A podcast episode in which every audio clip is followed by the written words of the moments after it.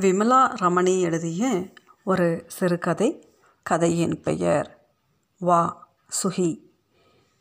இவள் அலுவலகத்திலிருந்து ஆட்டோவில் வீடு திரும்பி சென்று கொண்டிருந்தபோது வீதியில் ஏக கூட்டம். விபத்தா ஊர்வலமா மேடை பேச்சா? வேடிக்கை பார்க்கும் இந்த கூட்டத்தில் நிச்சயமாக ஒரு அருவி ஜீவி ஒளிந்திருப்பான். ஆட்டோ நின்றுவிட்டது. ஆட்டோ ஓட்டுநர் விசாரிக்க இறங்கி போனார். இவள் காத்திருந்தாள். வாழ்க்கையே காத்திருப்பில் கழிப்பவர்களுக்கு இந்த காத்திருப்பு வினாடிகள் பாரமாக தெரியவில்லை. திரும்பி வந்த ஆட்டோக்காரர் கூறிய செய்தி இதுதான்.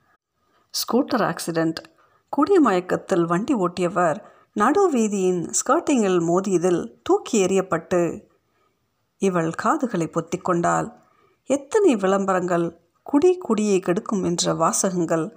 சிகரெட்டும் மதுவும் வாழ்வை அளிக்கும் என்கிற எச்சரிக்கை அறிவிப்புகள். யார் வாசகங்களை பார்க்கிறார்கள்?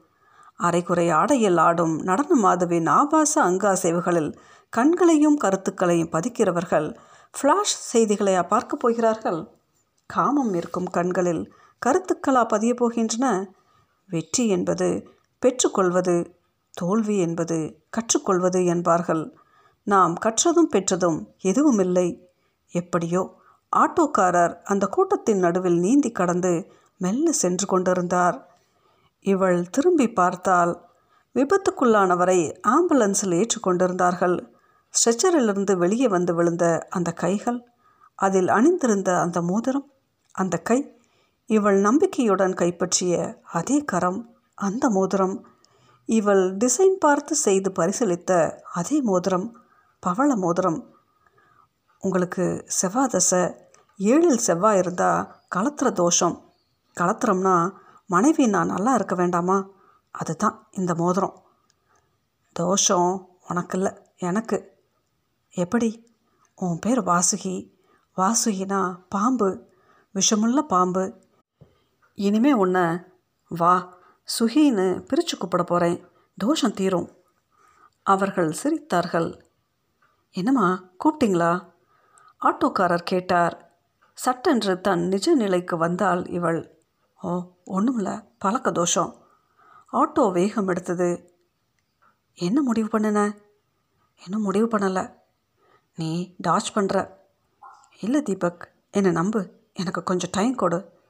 எதுக்கு டைம் முடிஞ்சு போன பழைய வாழ்க்கையை உன்னால் அழிக்க முடியலை. அப்படித்தானே? இல்லை தீபக். பழைய வாழ்க்கை அழிஞ்சு போச்சு. ஆனால் சில நினைவுகள் இன்னமும் மிச்சம் இருக்குது எல்லாத்தையும் திறந்து வர கொஞ்ச நாள் ஆகும். டைவர்ஸ்க்கு அப்ளை பண்ணினேன் ஆறு மாத செப்ரேஷன் பீரியட் முடிய போகுது. இந்த கால அவகாசம் போதாதா? இவள் பேசவில்லை. நீ ஏதோ முடிவோடு இருக்கேன்னு நினைக்கிறேன். இல்லை முடிவும் முதலும் அந்த இடத்துல தான் இருக்குது ப்ளீஸ் ஒரு வாரம் டைம் தா. சரி அடுத்த சண்டே இதே டைம் வருவேன். முடிவு உன் கையில். நல்ல முடிவோடு காத்துரு. காத்திருப்பது எனக்கு பழக்கமானது தான். எதிரி எப்போதும் எதிரி தான் நண்பன் தான் பரிசீலிக்கப்பட வேண்டியவன் என்பார்கள். புன்னகைத்து பார்த்தால் நட்பு கிடைக்குமாமே? இவளின் ஒவ்வொரு புன்னகைக்கும் கிடைத்தது நட்பல்ல துரோகம். தன் கணவன் தன்னை உயிருக்குயிராய் நேசிப்பதாக நினைத்தால் இப்படிப்பட்ட அர்ப்பணிப்புக்கு கிடைத்த பதில்தான் தேவயானி. இவள் இந்திரன் மகள் அல்ல ஆனால் தந்திரமாக இவள் வாழ்வில் புகுந்துவிட்ட சாரைப்பாம்பு நாகமும் சாரையும் இணைந்த பின் இவளே நடுவில் புக வேண்டும்? விலகிவிட்டால் நட்பு உறவாகி உயிராகி உடலால் ஒன்றுபட்ட பின்பு தான் தனித்து நின்று அவலம் புரிந்தது. கள்ளம் என்று வந்துவிட்ட பின் இல்லம் இனிக்குமா என்ன? டூர் தனிமை ஏகாந்த இயக்கம் இடையில் கிடைத்த நட்பு இதம் இனிமை இப்படி பல காரணங்கள் சொல்லலாம்.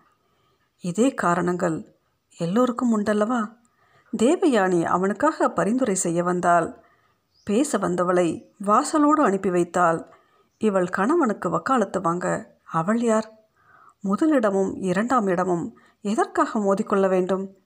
அன்றே குடும்ப நல கோர்ட்டுக்கு போனால் இன்று கோர்ட் வழங்கிய ஆறு மாத பிரிவின் கெடு முடிகிறது. இந்நிலையில்தான் கூட பணிபுரிந்த தீபக்கின் அறிமுகம். காலத்திற்காக இருவரும் காத்திருந்த நேரம் அது. இன்று முடிவு இவள் கையில். இவளின் ஆன்மா விலை போகும் நேரமா? அன்று தீபக் வரும் நாள். இவள் முடிவெடுக்க வேண்டிய கடைசி நேரம். காலிங் பெல் கூப்பிட்டது. கதவு திறந்தால் வந்தது தேவயானி வா வாங்க. குளறினால் இல்லை நான் உள்ள நுழையில. வாசலோடவே போயிடுறேன். என்னை வான்னே கூப்பிடுற உரிமை உங்களுக்கு உண்டு. உங்கள் உரிமையை உங்ககிட்ட ஒப்படைக்க வந்தேன். இவள் வாசலை எட்டி பார்த்தால் ஒருவேளை அங்கே யாரும் இல்லை அக்கா அவர் என் மனசில் இருக்கார். நீங்கள் அவருக்கு பரிசாக தந்த பவள மோதிரத்தை உங்கள்கிட்ட ஒப்படைக்கத்தான் வந்தேன். ஆஸ்பத்திரியில் என்கிட்ட கலட்டி கொடுத்துட்டாங்க.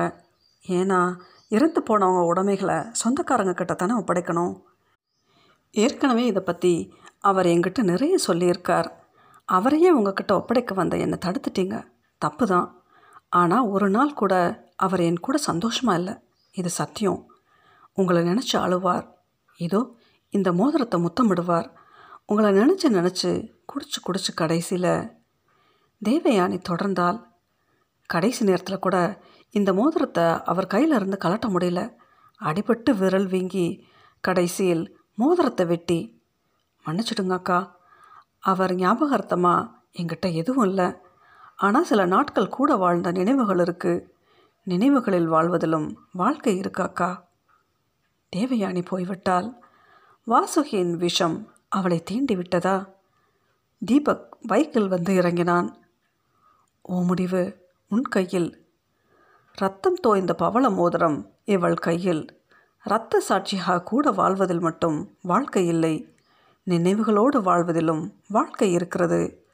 இவள் தீபக்கை சலனமின்றி வரவேற்க தயாராகிறாள். விமலா ரமணி எழுதிய இந்த கதையின் பெயர் வா சுகி.